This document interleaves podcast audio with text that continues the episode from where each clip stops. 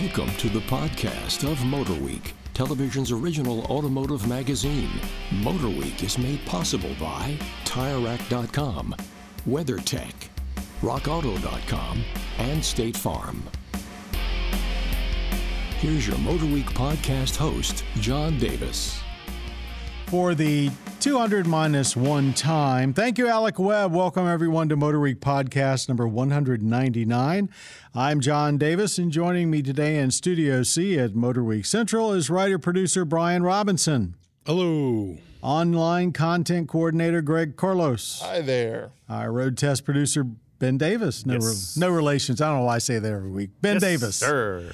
Video producer and editor and all around great guy Joe Ligo. Stop telling lies about me. I'm not great.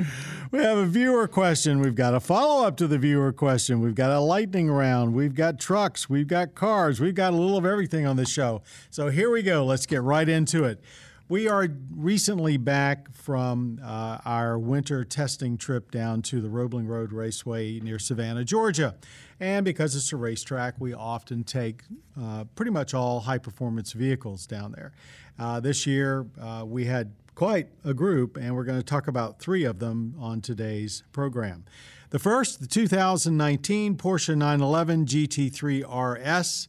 This is the one of the last of the of the outgoing generation of Porsches. Not that it makes much difference.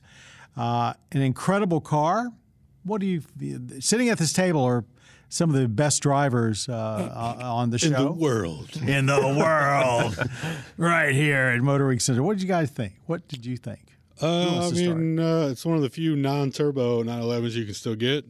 Um, it's basically just a GT3 with a bunch of weight taken out, uh, 20 extra horsepower, and uh, PDK only. 520 horsepower. And uh, it's goes around a track like that's what it was built for. RS must stand for really speedy because I did not see a single person get out of that car that didn't have a big grin on their face. After my first uh, go around in it, I actually came out with some expletives. Um, it, it was that Positively, it, I was- hope? oh, Oh, yeah. yeah. it was Oh, that. yeah. I, I think my first run in it was the acceleration runs that we did, which we clocked in at 3.1. But that thing will, I could pretty much guarantee that we could go lower. that been was, a uh, I should point, that was a 30 degree day. The track was Yeah, ice so cold. we got 3.1 seconds. I can see it easily in a sub three, probably Yeah. 2.9 range. Um, it was PDK only, which is the difference between one of the differences between the RS and a standard GT3. Standard GT3 will get a manual transmission if you like it. Um, GT3 RS is PDK only.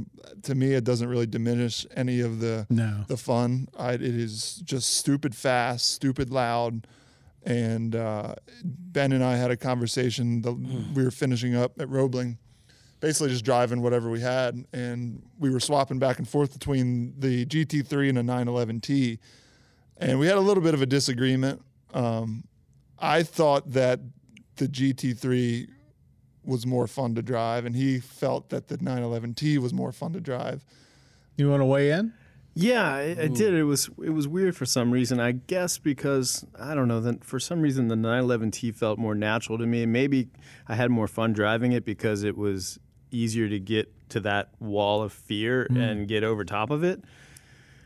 And maybe I was just thinking of the fragility of the human body too much in the GT3 and my age and, and stuff Thinking like the, that. The family back home. and it was really the only day that I got into each one of those cars. So I mean, combat I didn't have a whole lot of laps in either one, but at the, I mean, granted, I was going faster in the GT3 RS, no doubt, but it, I, I had to. It just to me, it wasn't as much fun as the T. Was it that you had to drive it so much harder to get to that point? Yeah, I mean, I got in the T, drove it really hard, and it was really rewarding. I maybe got into the GT3 and drove it the same amount, and it didn't. It felt like I wasn't. You know, I was just wasting the car, just was laughing just at you. ringing it out to its full potential. Everything happens so much quicker in the uh, Yeah, you're all. That was the thing I noticed is that like all my turn-in spots were completely wrong because like as soon as you t- as soon as you even look at the steering wheel, it wants to turn in, which means all right, time to go faster and turn in later. And it just responded. I think the reason I like it so much is because you can treat it like a race car. You can brake hard late. You can just turn it in, and it, It does just what does you want. You don't have to be very gentle with it like you do with other cars. Yeah, twice the amount of downforce. I guess we should add as the regular GT3 as well. And the sound, if I just could just reiterate Oh. the sound Mm. from inside and outside, really, it's just it's to die for. It was a stunning car. One of the things that's very hard uh, about when you go out testing vehicles and you have to immediately put down your comments and, and impressions about them is being able to look at each vehicle independently so that when you drive one, it doesn't cloud your vision of the other. I bring this up because the next car we're going to talk about, if you can't really call it a car, not sure what it is, it's the Lamborghini Urus, their SUV, their first one. Uh, it's been quite a long time coming. Uh, everyone's been hearing about it for uh, two years now. We finally had a chance to get an Urus at the racetrack thanks to Lamborghini. And here you go from a lightweight uh, 911 GT3 RS to a heavyweight, and you don't know exactly what to expect when you get in. What was everybody's first reaction after that first lap? Brian? Uh, well, first of all, it's not their first SUV. That would be the LM002. LM002, the Rambo Lambo. Yeah, way back when. Check out our retro review on that. Um, the it's it was a little disconcerting at first, just because all of the handling is there and uh, it turns in very quickly. It feels like a Lamborghini, uh, but you're just sitting so far off the ground And a lot of weight. and you're expecting like a lot of roll, and it doesn't even roll that much. But you just the sense You're of waiting for it to that- roll. Yeah, that far off the ground, and then turning in that quickly. It takes definitely takes a while to get used to. I think, yeah, like you probably nailed it on the head. It's the biggest drawback is just the mindset that you're in being in an SUV because it can handle everything you throw at it and then some. But I had the same feeling. It's like my first lap, I'm like, okay, this it's gonna roll this much. It's gonna not stop in this time. But it did the exact opposite of those things. He It did very- it was- everything It was that very a weird. Lamborghini supercar. You're almost do. like, wait a second, you shouldn't be this good, and then, but you're never you're never willing to tempt it further because you're just like, it, now don't it's- wanna put it now's on gonna be the time stores. where it snaps. Right. You don't But want it to just never did. Just, It never did for me. I thought it was just fine on the track. Hmm. Not wouldn't Can't be really first add to any of those things. It it was a phenomenal. It was phenomenal to sit on the side of the track to watch that two ton plus Urus go by. It was a, a blazing yellow uh, model, and it was blazing. To, to my knowledge, it was the first SUV we've done full laps at Roebling with. Well, from and, asking and the other I'm not sure if that's is that right.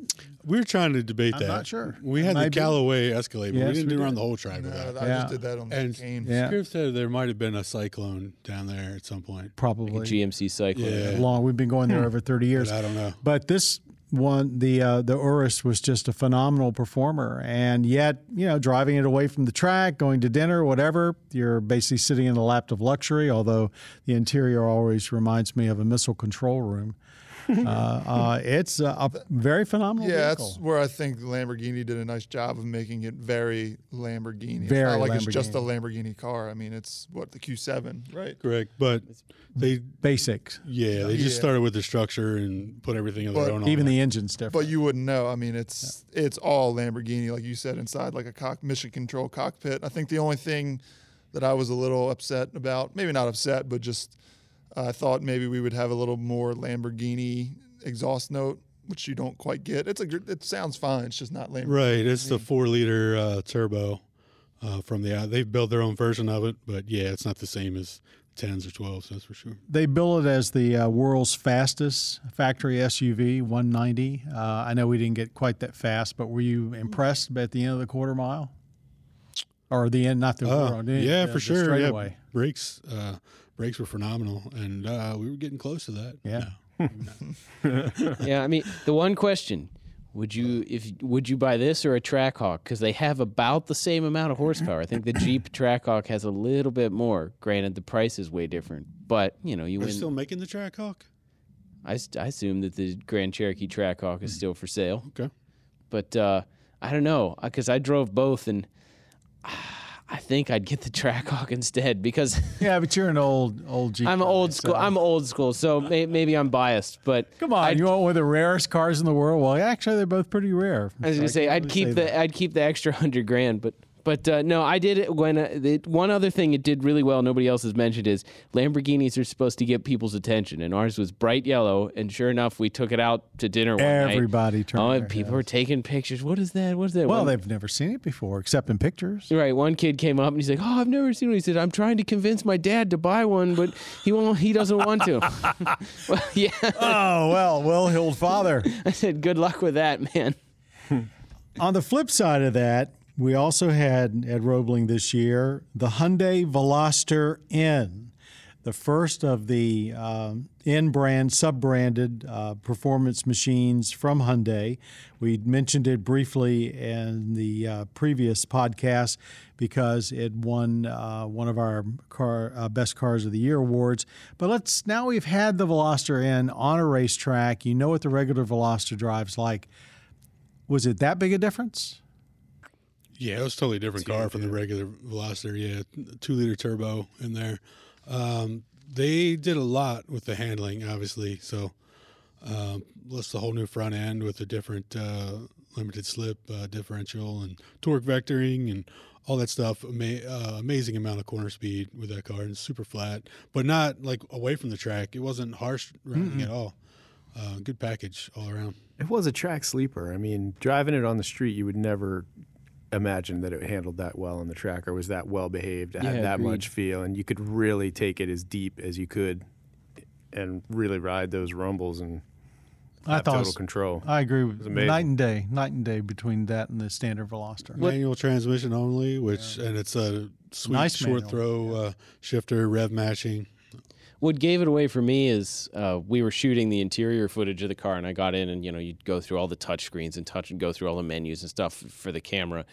And when you go into the N mode stuff, you realize just how many customizable settings there are for your differential and your shift, your shifting, and your engine, your Rev throttle mapping, your rev matching, exhaust noise, exhaust everything. noise, and you know the amount of traction control you want. I mean, it had like all kinds of different choices to turn this stuff on or off or to high or low and that's how you kind of can tell at least to me that showed that they were serious about this is a perform this is a performance version of the Veloster. It's not just some stickers and some you know and a different muffler. It actually is the the whole package. And a customizable one at that. right So so modest price. millennials and their phones will love all the things you can change and customize right? Isn't that mm. what the kids want these days? You are one. But even with even with the optional performance package, uh, which adds bigger brakes and uh, different wheels and tires, some other things, it's still under thirty grand, which is pretty amazing, really. Would you say that's? I mean, we've only had a handful of front-wheel drive vehicles at Roebling and along, over the years that have been this impressive. I mean, it's got to be in a small group. Yeah. I would definitely say that. I remember the Focus ST we had there. It was pretty fun for a front driver. This one was definitely up there. I Mazda would Speed 3 was really Yeah. fun. I will say, um, Hyundai, if you're listening, would love to take this car to Summit Point, the Shenandoah circuit. Because I remember driving the Focus RS there, and I had a blast. Because this is the kind Nice of nice tight little circuit. yeah, it's it's small. It's not. There's really not that long of a straight, uh, but yeah, a lot of just fun turns. And this is the exact type of car that's fun for us because even though we drive more than the average person on the track, we're not professionals. So this is a car that we can all just take pretty much to the edge of our limit and be very confident in it. And that's just a, that's a lot of fun. Hear that, Hyundai? We've got another date for you. Thanks, everybody. Let's move on now to uh, Trevor, who has a viewer question for us. Um, hello, all. He says, Love the TV show and podcast. Thank you very much, Trevor. What midsize sedan do we think will be the next one to get killed off in the SUV and crossover ap- apocalypse? apocalypse?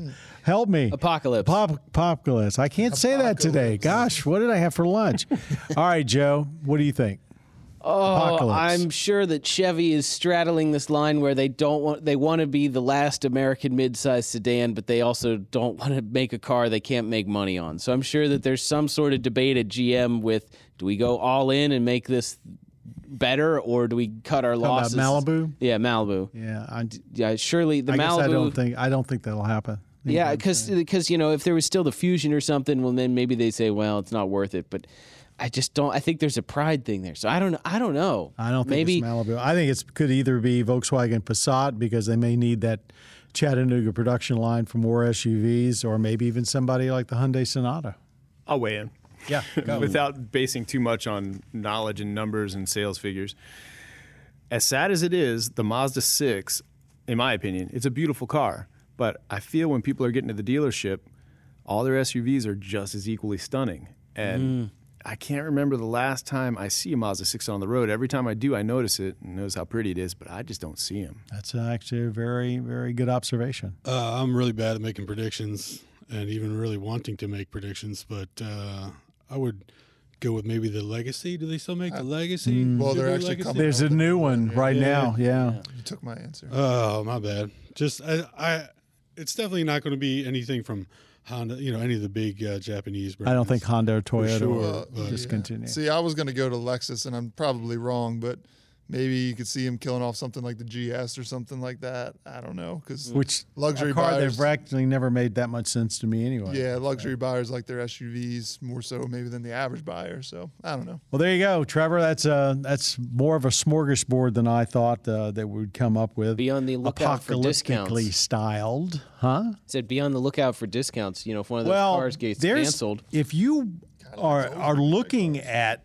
any kind of a sedan, if you actually want a sedan, it's a wonderful time to buy. Oh yeah, a friend of mine got zero percent financing on you Well, know. just the MSRPs are so much lower for the same equipment. I mean, the only thing you're really missing is a square back and a, a fifth door. So. You know, wiper blade. and a wiper blade. That's another story. Thank you, Trevor. Our lightning round. Each of us gets 30 seconds to weigh in on a trending topic, followed by further discussion and usually ignoring the bell. It's auto season, which means automakers are rolling out new concept cars, many of which are bold, beautiful, and usually packed with features that never reach production. Does anybody in our group get excited about concept cars anymore, or is it just a bunch of PR smoke and mirrors? I still get excited. I think it's a good look at the styling for the future. I think that's a, that's still the main point they use them for. I like that, that VW Baja, bu- that Yeah. Baja, that dune buggy. Yeah, That was I, pretty cool. I was actually thinking this to myself when I was walking around in Detroit. Uh, I, it's rare for me to get excited for a concept car, just because, I don't know. Uh, personal preference. I like things that are coming to market now. I'm more, I'm much more. There's two cars, a concept car and a car that's going into production next month. I'm gonna go walk up to the car that's coming out next month, and that's just my personal preference.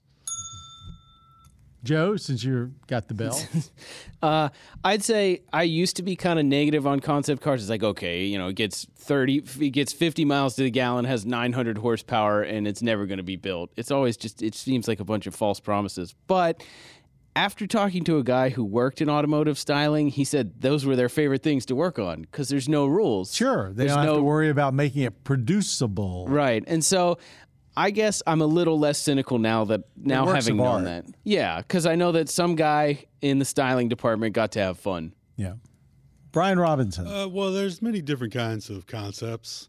Uh, I'm not such a big fan of like the really far out ones that you know have no relevance to actual production, where they got like natural grass interiors or powertrains that run on. Like, this year was bamboo was the big thing. It's like uh, if if it's something like awesome and it looks like they could pull that off and actually make it, um, you know, I'm all about that. But stuff that has no relevance, um, yeah, I'm not, whatever. Don't waste the time. Sometimes I think concept cars are, are best when you look back at them 30 or 40 years later. Oh. You know, as part of the automotive history. Oh, go watch the Motor Week retro reviews. There's one that was like the Buick Questor. This Questor. is like 82 or something. It had like, you know, all these screens and, you know, oh, it even has satellite navigation. Oh, well, what's that? I've never heard of that before. Big foreteller of the future. yeah. Uh, follow up to that, uh, what bizarre and unpractical features would you put in a concept that might never reach production? What is it? You know, so put your thinking cap on. If you could, if you were going to wow a crowd at an auto show, which is pretty tough. Greg and I were talking about answer? this yesterday when I was making the the rundown for this podcast, and I immediately thought of the movie The Santa Claus, where he's in the sleigh. And he's like, "Oh, cool CD player." He's like, "No, Dad, CD stands for cookie dough," and like it dispenses a chocolate chip cookie. I know that, of course, I'd be the guy to go with food accessories. I'm sure that you know that's that's a perfect fit for me. But all I could think of was how cool it'd be to have like a cookie dispenser in the dash. I don't know how we could top that, Joe. The CD. Ooh, compact disc. Right, right.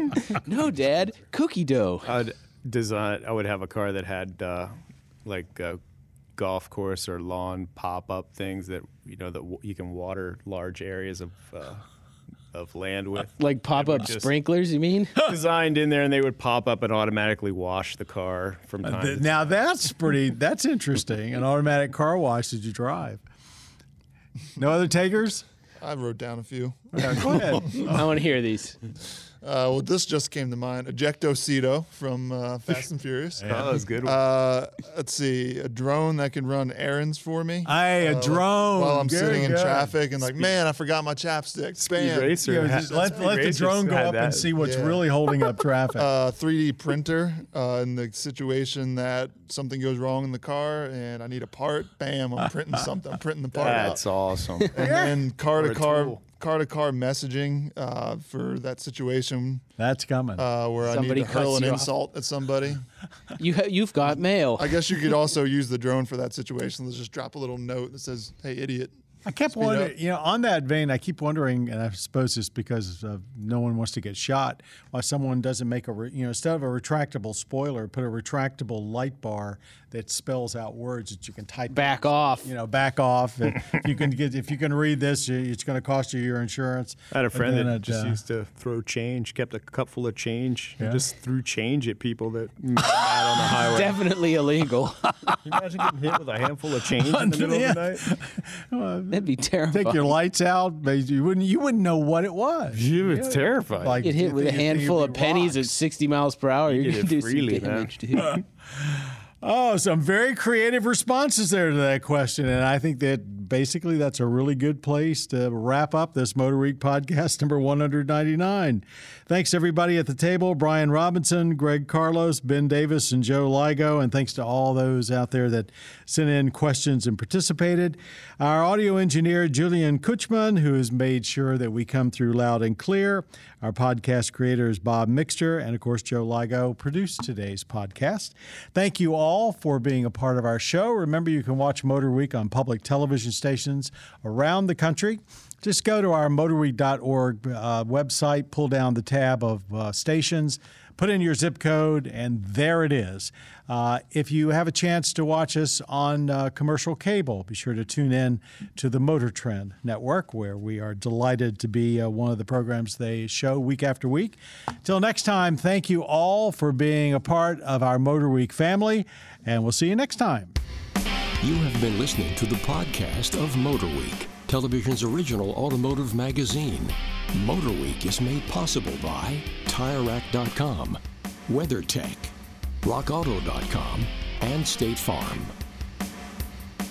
For additional information on podcasts, videos, and showtimes, visit our website at motorweek.org. And watch Motor Week, television's longest running automotive magazine series each week on your local PBS station.